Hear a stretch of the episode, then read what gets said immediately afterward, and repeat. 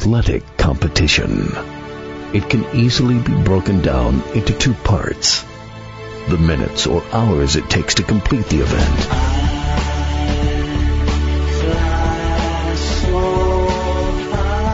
Then weeks, months, and years of joy or heartbreak.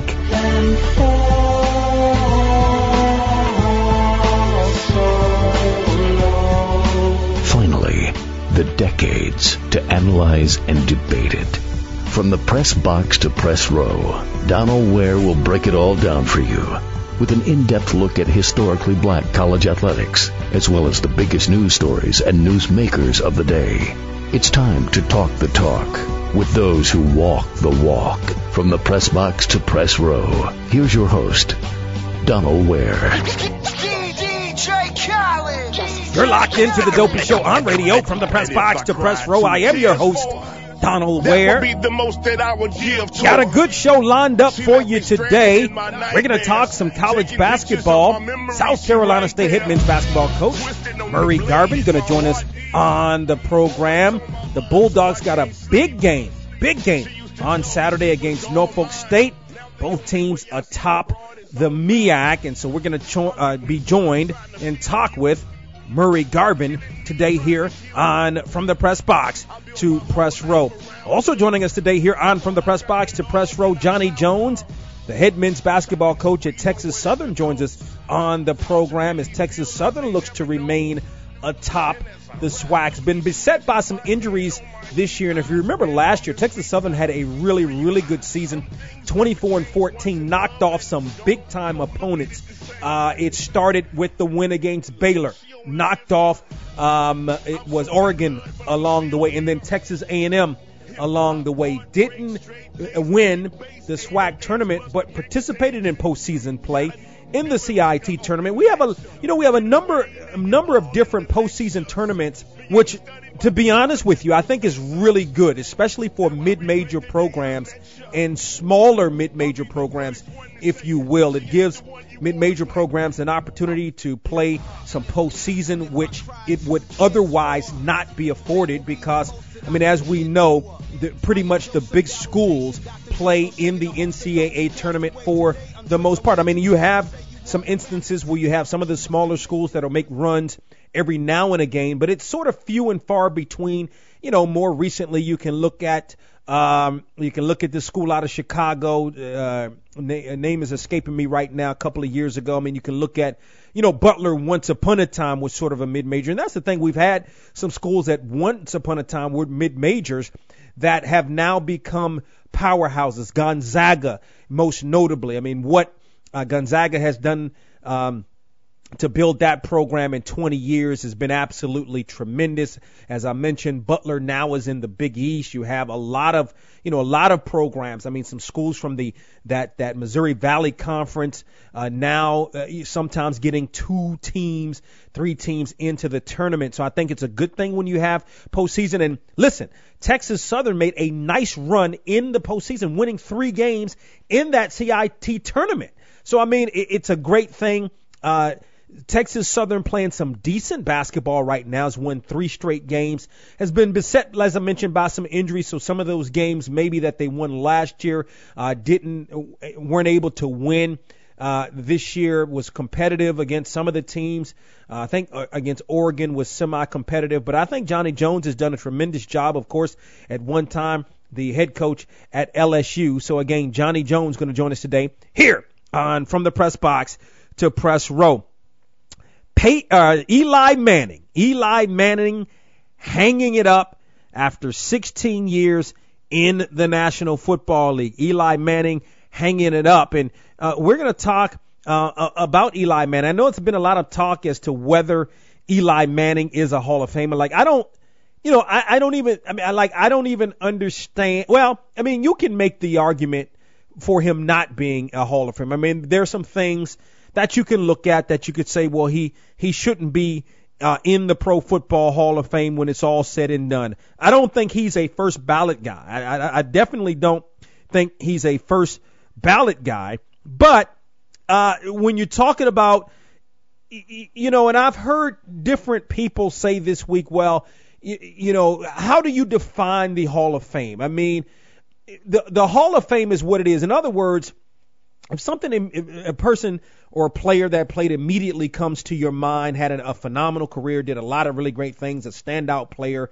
had some great moments, that's generally what should constitute a Hall of Famer. But if you look at a lot of the players that are not in just in the in the in the football, the Pro Football Hall of Fame, but in other Hall of Fames, it's it's not necessarily like that. So you have to base the cri- I think you have to base the criteria a lot of times based upon who is already in the Hall of Fame, based upon um, where we are with the Hall of Fame. Like I mean, you can look at players like you know, you know, you know Jim Brown is is a Hall of Famer. Like that's I mean, that's not even open for debate.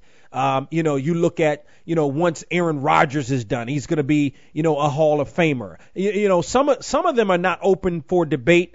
They're first ballot guys, right? That are typically, um, and, and, you know, should, should be in the Hall of Fame. And I think, you know, a lot of times when you leave it open to writers that are, that have have have watched these guys over the years. I mean, that, that, it's all open to conjecture. It's all open to conjecture. But I mean, I think that when you look at the body of work of Eli Manning and what he was able to accomplish in his 16 years in the National Football League, he definitely is a Hall of Famer. Ultimately, not a first ballot Hall of Famer in my book, and I'm going to compare him with some of his contemporaries, some of the quarterbacks of the time, and we'll do that. Gonna, I don't think I have to. I'm gonna make the case for Eli Manning being in the Pro Football Hall of Fame today. Here on From the Press Box to Press Row, we can talk uh, NFL championship games on last week. Had a couple of good games. Uh, well, not really, but uh, at the end of the day, um, you know, you're looking at the Chiefs. You're looking uh, uh, uh, of course, at the 49ers. Should be a good matchup. We'll talk a little bit more about that on the program today as well. And also, a sad note um, Morgan Wooten, uh, the former DeMatha boys basketball coach in Hyattsville, Maryland, in the Washington area, coached some great players. I mean, some phenomenal players came through DeMatha. Passed away in during the course of this week, and what uh, what a legacy that Morgan Wooten left.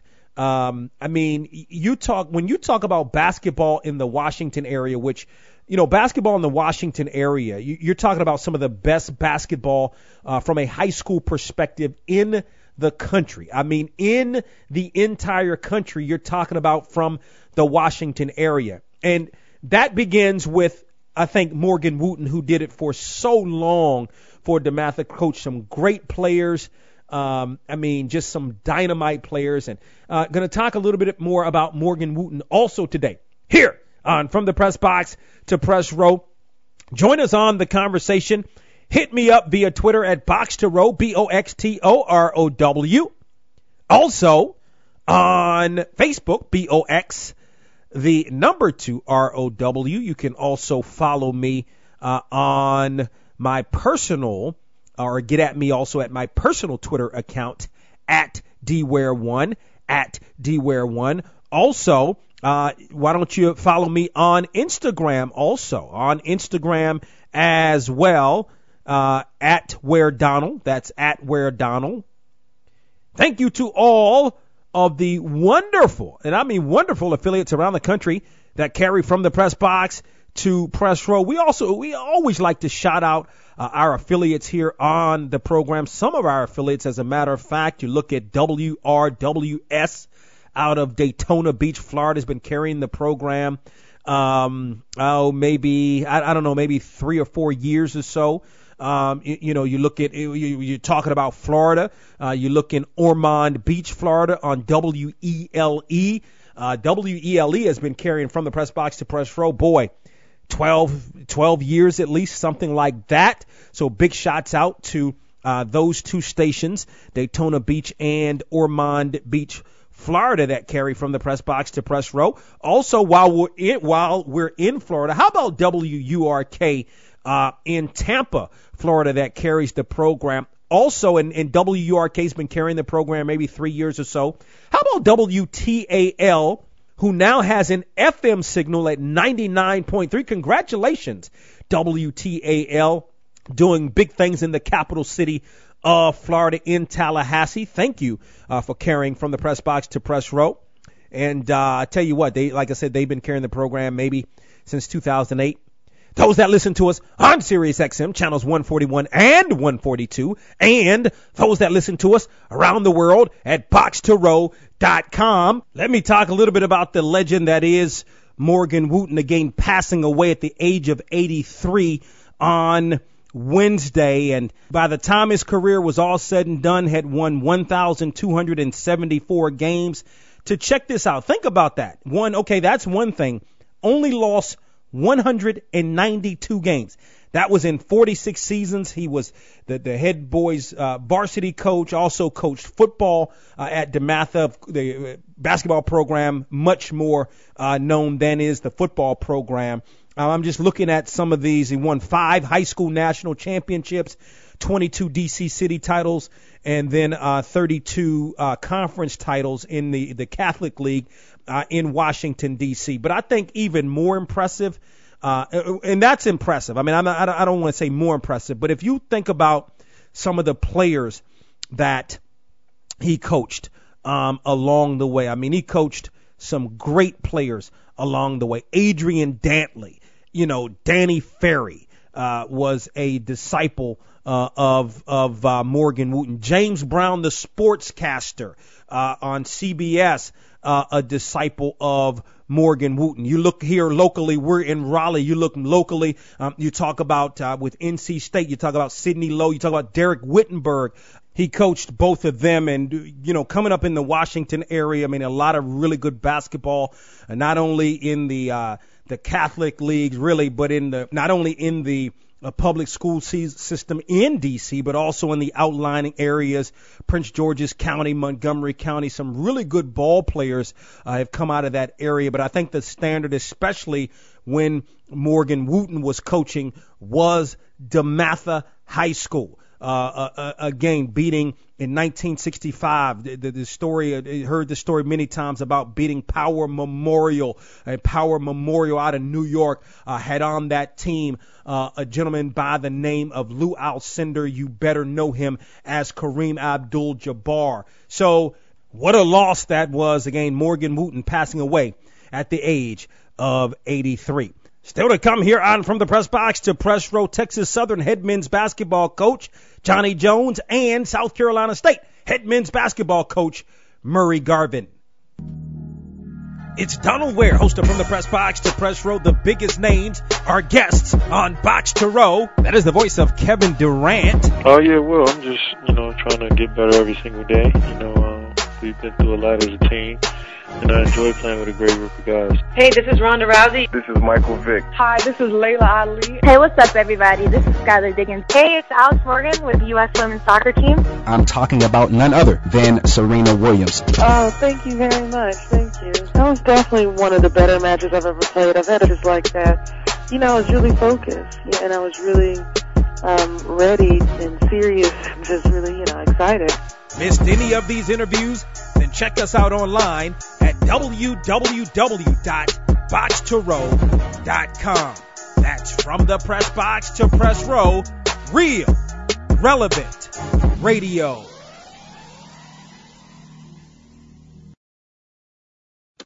You're listening to from the press box to press row. They got chippin' ready to flip. They got chippin' ready to come get my chips. They got chippin' on the clip. The chippin'. Lord, I feel like I'm losing it right now. Right now. now.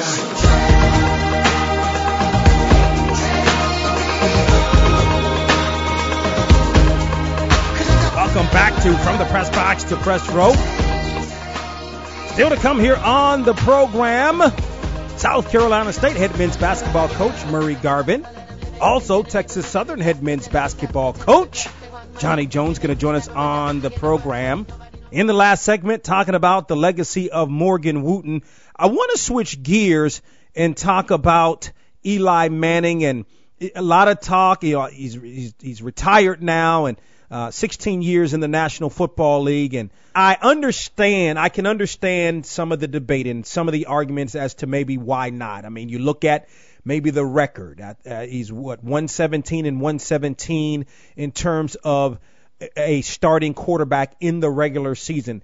As you may know or should know if you if you follow you know the National Football League, generally the National Football League keeps uh, stats uh, in terms of regular season games separate from postseason games. Unlike like college football, and I'm not trying to compare the two because you can't compare college and pro, but like college football, it's the stats no matter what game you play in. But you know they have postseason stats and then you have regular season stats. And for me, it's not all about the numbers, okay? But I'm going to read you the numbers. Uh, when you look at Eli Manning in terms of uh, passing yards all time, 57,023 yards. I believe that ranks him number seven uh, all time.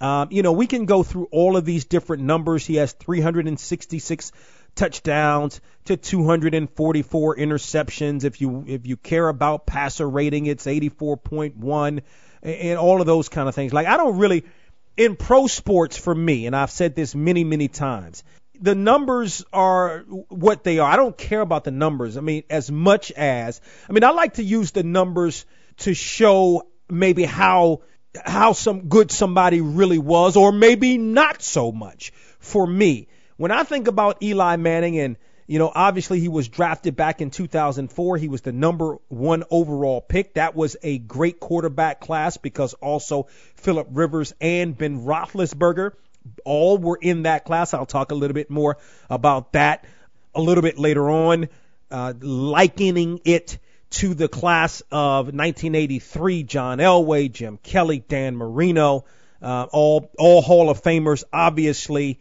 and all should be particularly uh, John Elway and Dan Marino like no brainers in terms of being in the Pro Football Hall of Fame. And, and Jim Kelly right there too. No question about it. You take a team to a Super Bowl four times. I mean, and, and he was a great quarterback during his time. Had a chance, obviously, to see Eli Manning play. And I think that's part of it. Like when you look at some of these guys and, uh, and I look at the list that of, of players that are in the Pro Football Hall of Fame and I look and, and talking about quarterbacks, you know, more specifically, like I wouldn't know about Bob Griese or Norm Van Brocklin. I mean, from what I've read about Y.A. Tittle, from what I've read about them and just knowing the history of the National Football League, I mean, those are guys that are definitely should be in the Hall of Fame. You look at Kenny Stabler. I mean, he just got in a little bit more recently that for whatever reason he wasn't uh, in the Pro Football Hall of Fame. I mean, I look at Bob Griese. I didn't have a chance to see Bob Griese play Sonny Jurgensen, but when I you know, again, read and research. I mean, those are guys that definitely should be in the Pro Football Hall of Fame. Terry Bradshaw, he won four Super Bowls, should be in the Pro Football Hall of Fame. So I look at some Len Dawson, you know, Kansas City Chiefs, all of that. So you look at that. I mean, those are guys that you that immediately come to mind. Definitely should be in the Pro Football Hall of Fame, even though I didn't have a chance to see them play. I saw guys like Dan Marino. Joe Montana was absolutely phenomenal. Look at all of the Super Bowl wins. And generally speaking, you're going to look at a lot of these guys and a lot of the quarterbacks that are in the Pro Football Hall of Fame, and most of them are going to have either Super Bowl or championship on their resume in terms of wins. Joe Montana. I mean, even Joe Namath. You look at Joe Namath's numbers, ah, not great, but what Joe Namath did was he, you know, by him making that prediction that the Jets would win the Super Bowl over the mighty, powerful Baltimore Colts, led by Johnny Unitas. Of course, Johnny Unitas should be in the Pro Football Hall of Fame, no doubt. Again, another quarterback that I hadn't, didn't see play, but you, you know, you just know that Johnny Unitas should be in the Pro Football Hall of Fame. You look at the numbers of Joe Namath not great, but I mean, at the end of the day, he did something. He he did something bigger than by making that prediction and then the Jets going out and handling their business. That game essentially created the merger with the then AFL and NFL. That was an important game that he went he won went out and won. And, you know, understanding not only that, that he was a good quarterback. Again, numbers aside, and that's why I think you have to put numbers aside sometime. But let me give you the most important numbers to me.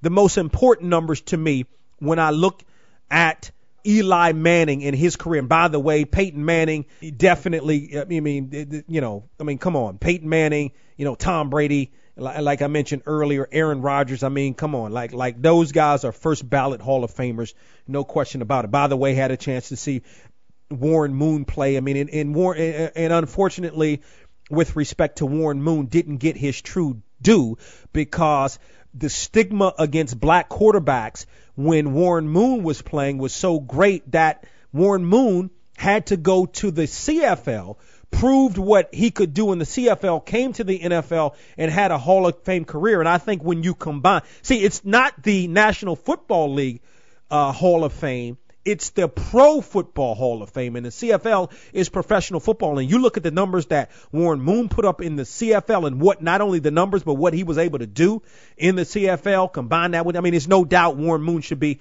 a Pro Football Hall of Famer. But getting back, this is this is my deal with Eli Manning. I mean, you can talk to me about the record 117, 117. You can talk about the numbers. You can talk about all of that kind of stuff. I'm going to give you um, th- these are the reasons, the true reasons why Peyton Manning should be in the Pro Football Hall of Fame again, not a first ballot guy.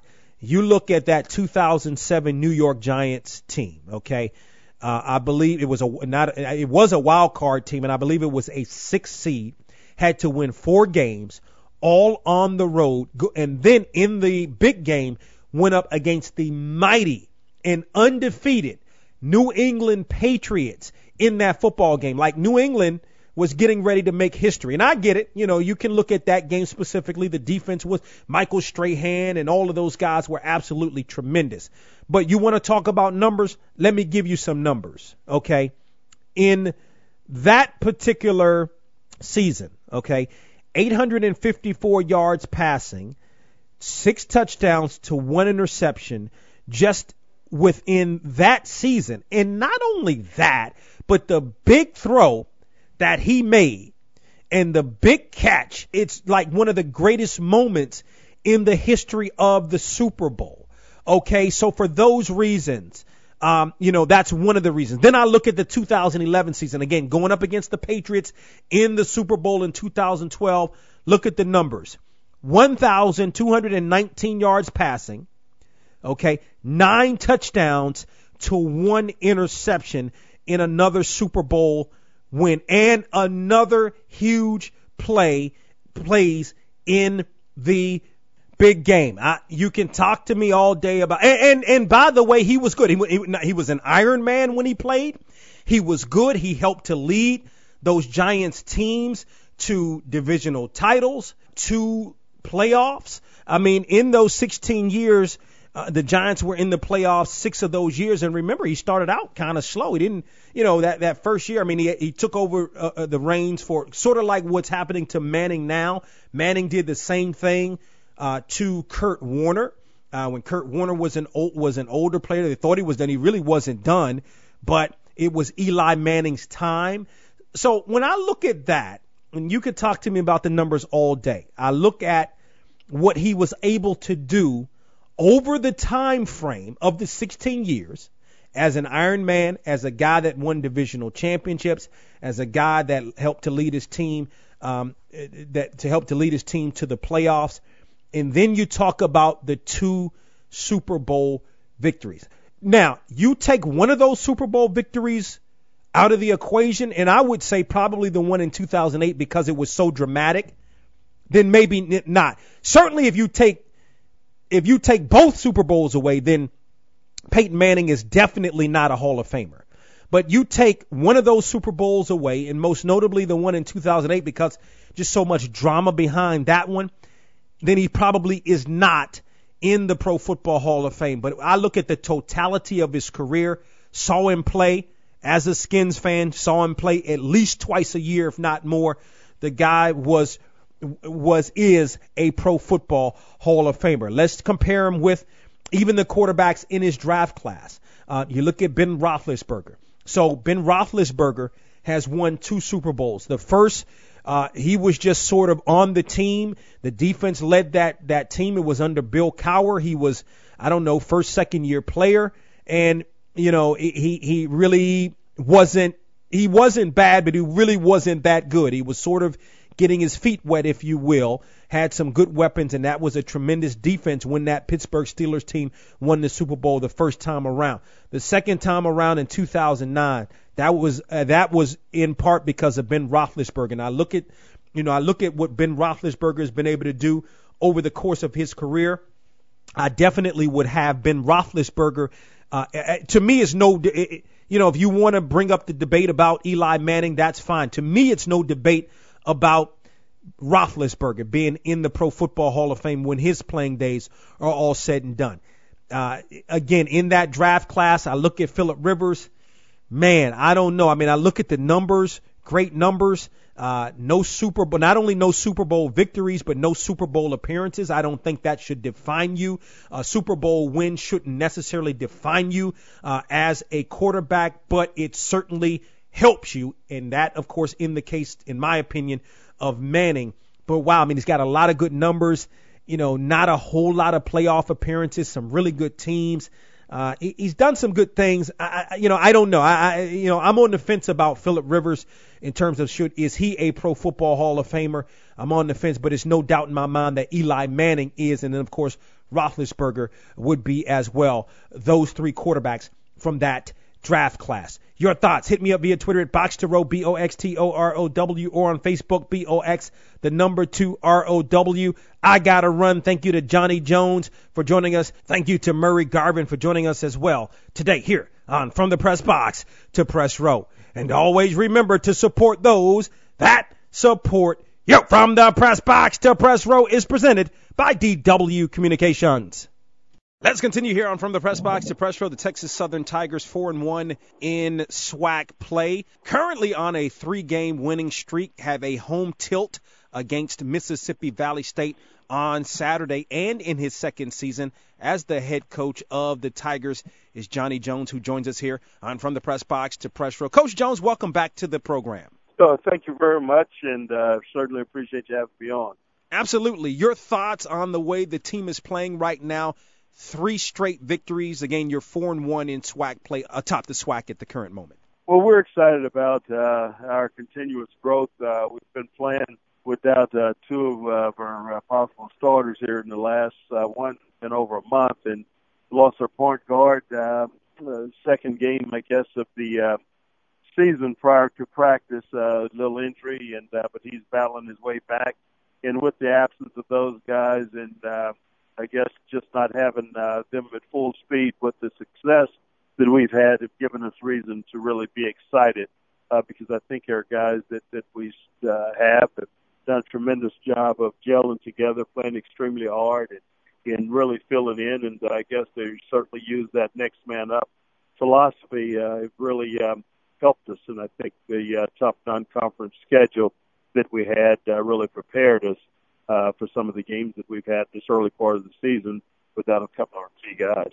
Yeah, uh, no. Speaking of the early part of the season, and I realize we're we're midway through uh, the season. Last year we had you on the program. Can't remember if it was after you beat Baylor or maybe I think it was after Baylor because you had Gonzaga up next. But if you look at last season, you had wins against Baylor, Oregon, Texas A&M. You guys were in postseason play in the CIT tournament where you won three games, 24 and 14 on last year. Talk a little bit about last year and just you know how uh, how your team performed again, winning 24 games and winning in postseason play. So we're very fortunate to uh, get Jalen Patterson, guy whose seasoned had played uh, there at LSU, actually played for me there. Jeremy Combs had transferred into LSU. Did not have a chance to uh, coach him there. I was going, but he transferred in here. And you're talking about two seasoned vets, guys who've been through the wars, played at a high major level, and they came in and did an excellent job of, uh, along with the chemistry and gelling together, and gave us an opportunity early on last year to play at a high level uh, with with those guys. They came in really impact their team, along with uh, several of the other guys that were returning uh, from last year's team, and we so we went in a couple of environments there to Oregon and um, Texas A&M and at uh, Baylor, and uh, performed and played uh, extremely well uh, in those games and had to to win in those venues. Uh, this year, I thought we did a great job of going back into uh, uh, Oregon. We came up short, uh, but we really battled them, and they, I think they were like rated seventh or eighth in the country uh, this year, and we came up short in the game.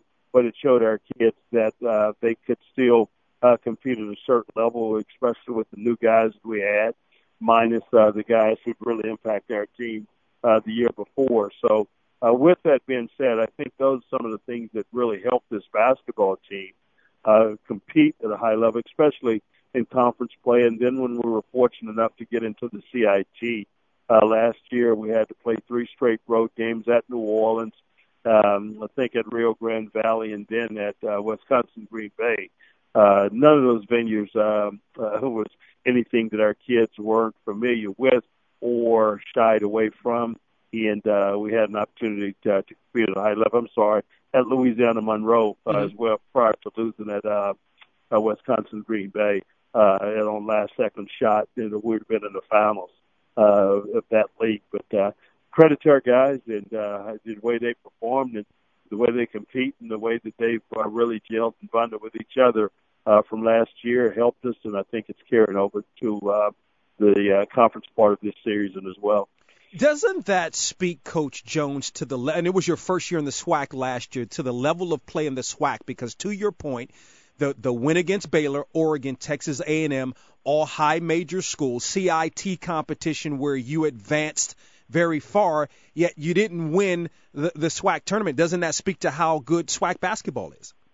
Oh, absolutely. And I think the great thing about it is uh, it, it's a very competitive league, and I tell people that all the time. You know, the games are, especially last year, uh, I thought uh, that there were a few teams that um, probably on certain given nights you knew you had a, a big chance if you just went in and played well, you'd win.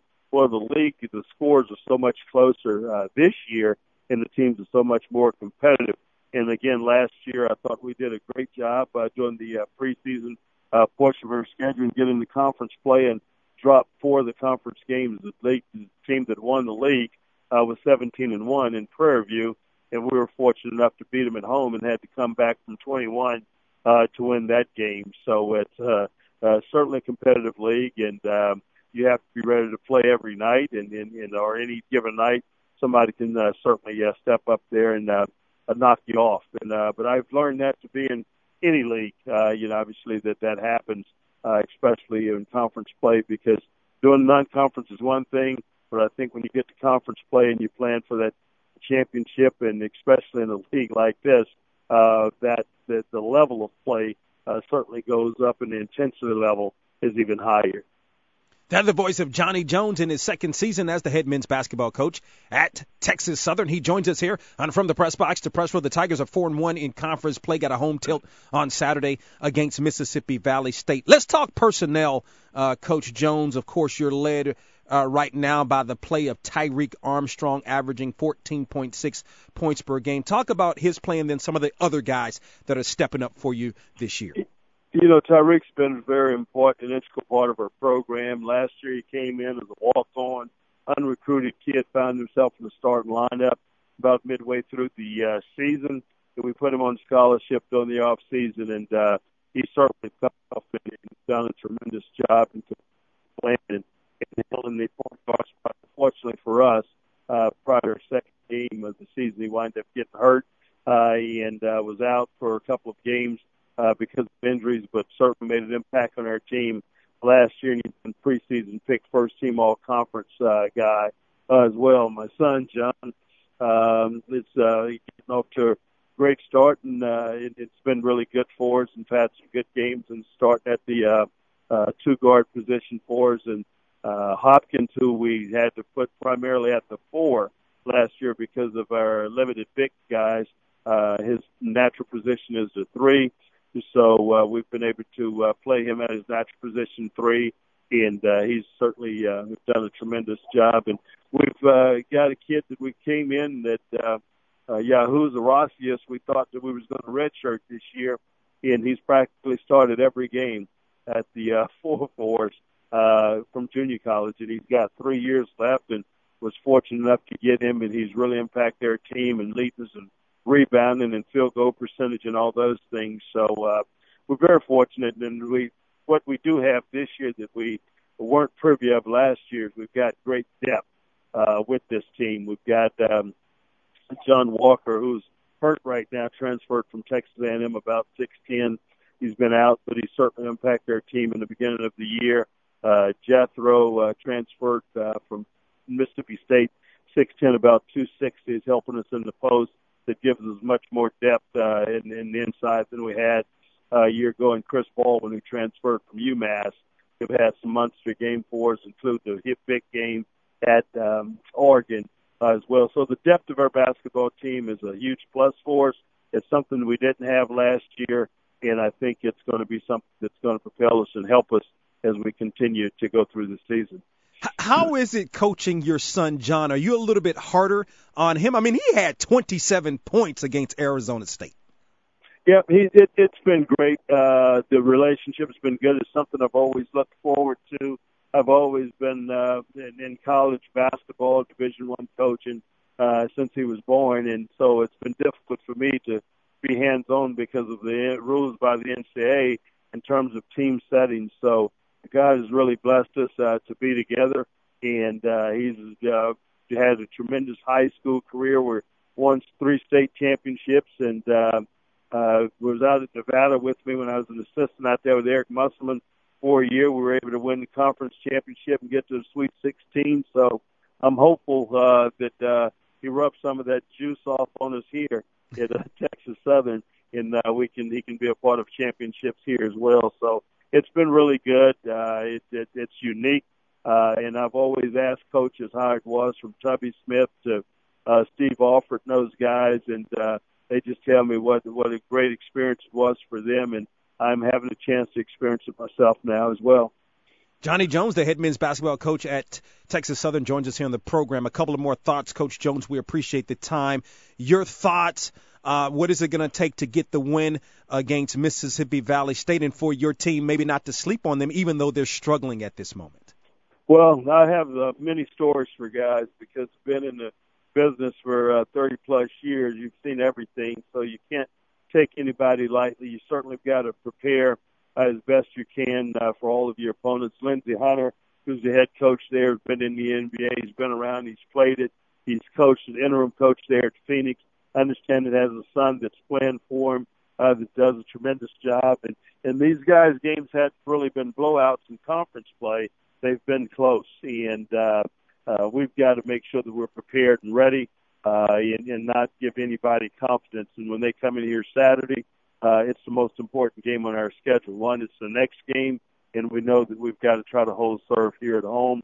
So we've got to make sure that we get off to a great start uh, with this group. We've got to one control the tempo. They're a good shooting basketball team uh, from the three line, and they can get going. We've got to control the three line and then make sure that we control the paint. And if we can win the war in the paint, win the war in the glass, take care of the basketball, we think we can have a successful evening. And then lastly, one your one of your former players anyway that you coached at LSU, uh, Ben Simmons, of course with the 76ers. Your thoughts on how he's playing so far this year? I'm so excited for Ben, and uh, I'm, I'm grateful and really excited that uh, I had a chance to go and watch him play when they came here to Houston uh, last year uh, as well. And and it's almost as though that uh, they've got it figured out uh, which we were fortunate enough to do early on. It's not about how many threes he shoots; it's how he impact the game from his position. And from the point guard position, he's been able to get assists, take care of the basketball, create opportunities for his teammates. He can rebound the basketball. At the end of the night, he can get you 20 plus points. He's going to shoot 50 to 60 percent or so from the field.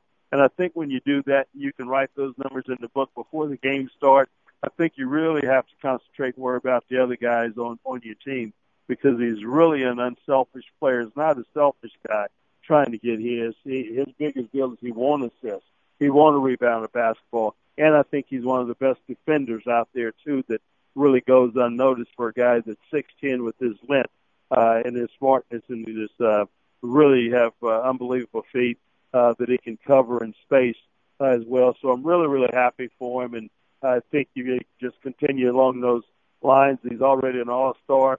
I just think in a few years they'll be talking about a guy that uh, could be a Hall of Fame status uh, because he's he, he's got all the twos, and it's not going to be about the threes that he shoots, but the impact, the way he's going to be able to impact his team uh, for years to come. Second year, Texas Southern head men's basketball coach Johnny Jones joins us here on From the Press Box to Press Row. Again, the Tigers 4 and 1 in conference play, hosting Mississippi Valley State on Saturday. Coach Jones, we appreciate the time. Continued success to you and the Tigers. Appreciate you. Thanks so much for having me on, and go Tigers. South Carolina State head men's basketball coach Murray Garvin is up next. Box to Row. Box to Row.com is the website for all of your HBCU sports needs. From the game of the week feature to interviews to the latest news in the world of HBCU sports. Box to Row.com has you covered.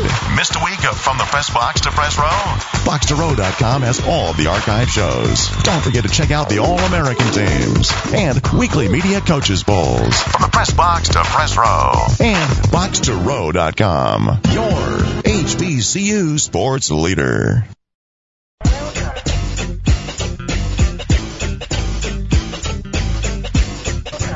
It's Donald Ware from the press box to press row. Welcome back to From the Press Box to Press Row.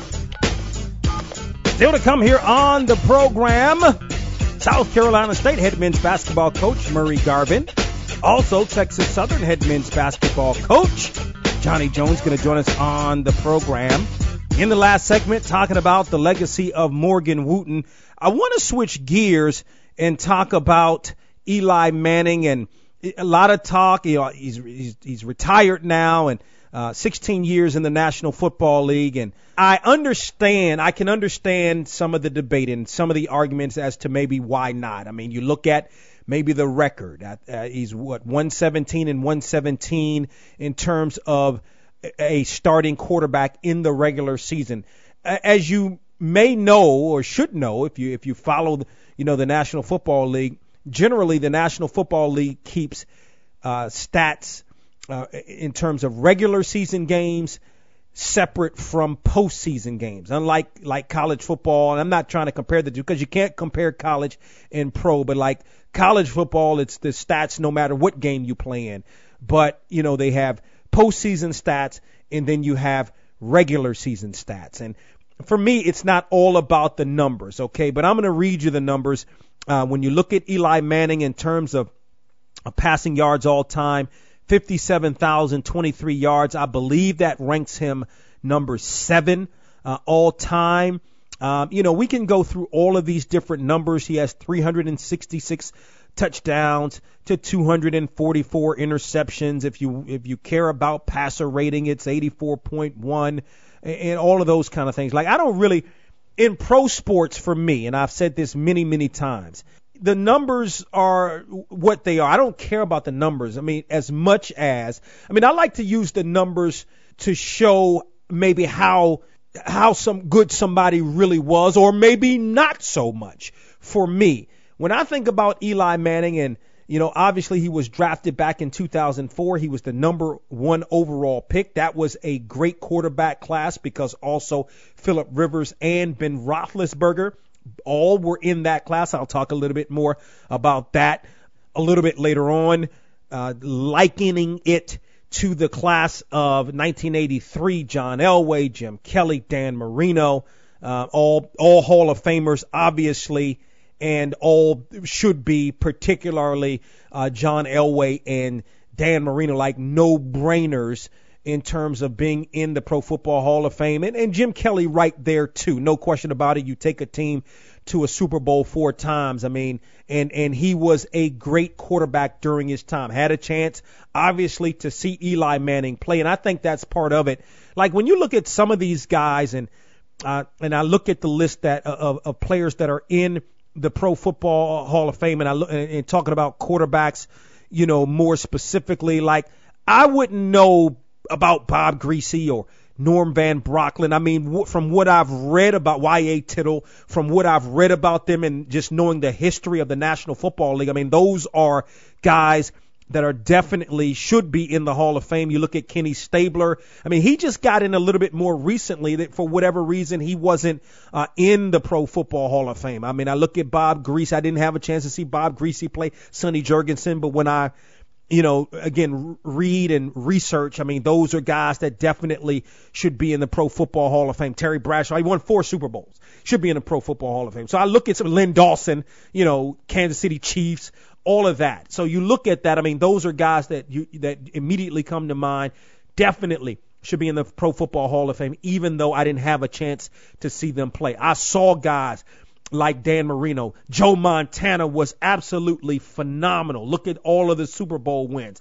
And generally speaking, you're going to look at a lot of these guys and a lot of the quarterbacks that are in the Pro Football Hall of Fame, and most of them are going to have either Super Bowl or championship on their resume in terms of wins.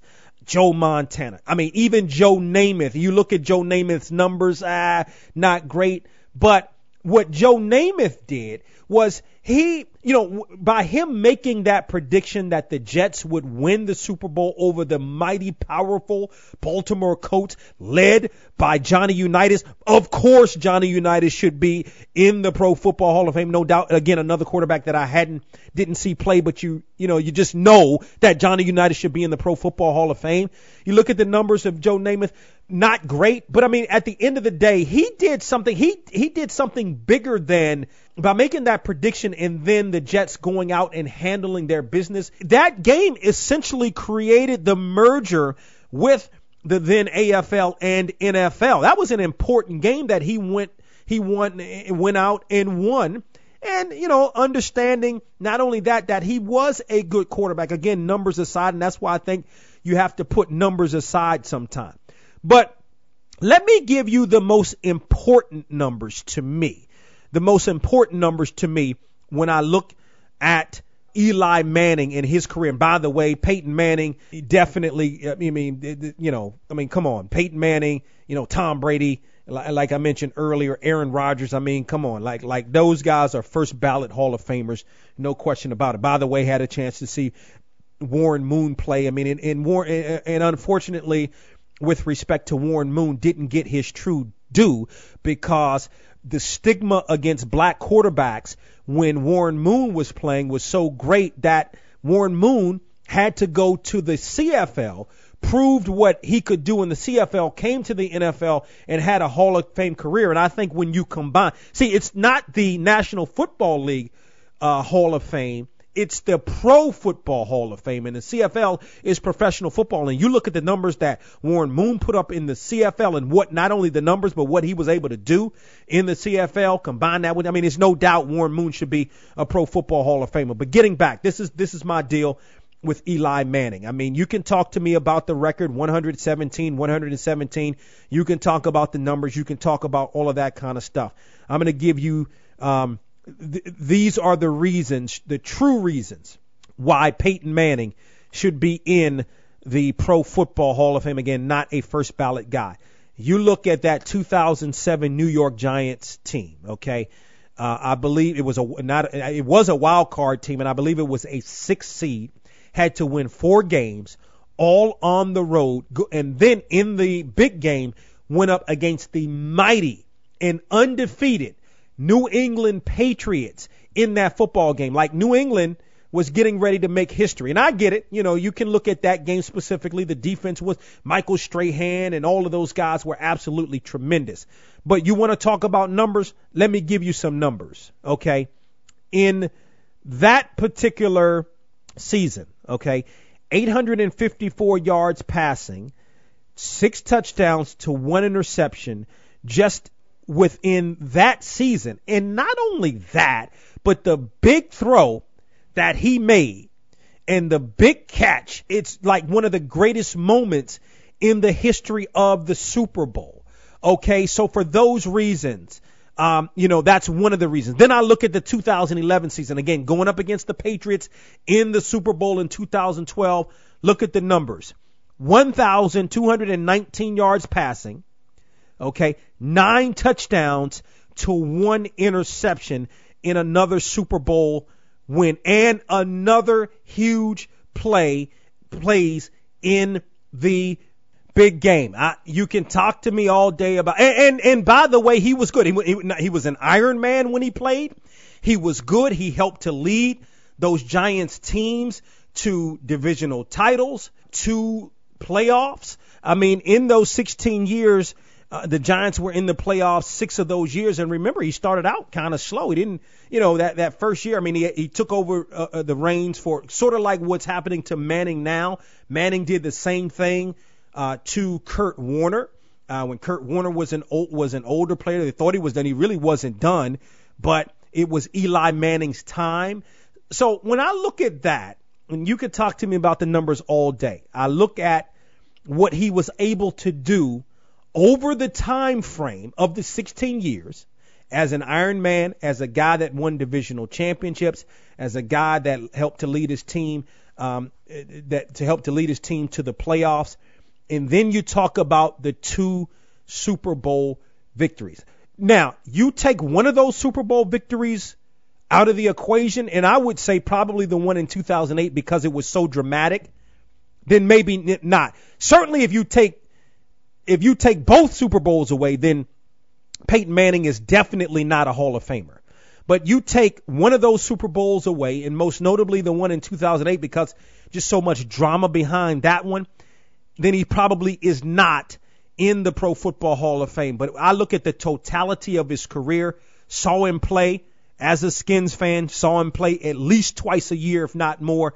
The guy was was is a Pro Football Hall of Famer. Let's compare him with even the quarterbacks in his draft class. Uh, you look at Ben Roethlisberger.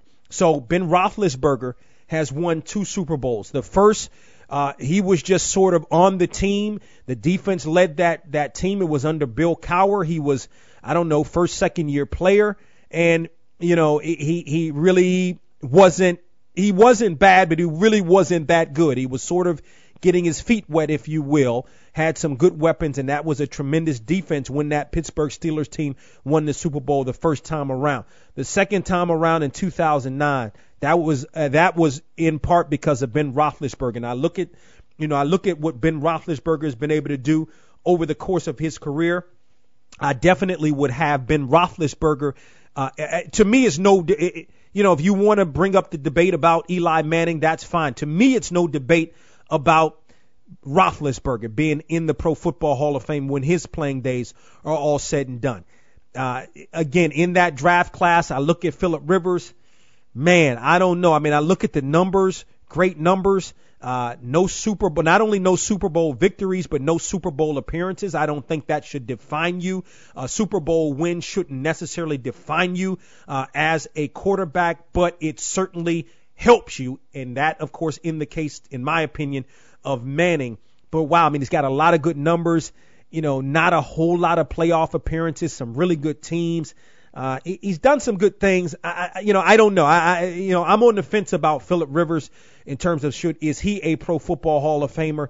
I'm on the fence, but it's no doubt in my mind that Eli Manning is, and then of course Roethlisberger would be as well. Those three quarterbacks from that draft class. Your thoughts, hit me up via Twitter at Box to Row, B O X T O R O W, or on Facebook, B O X, the number two R O W. I gotta run. Thank you to Johnny Jones for joining us. Thank you to Murray Garvin for joining us as well today here on From the Press Box to Press Row. And always remember to support those that support you. From the Press Box to Press Row is presented by DW Communications.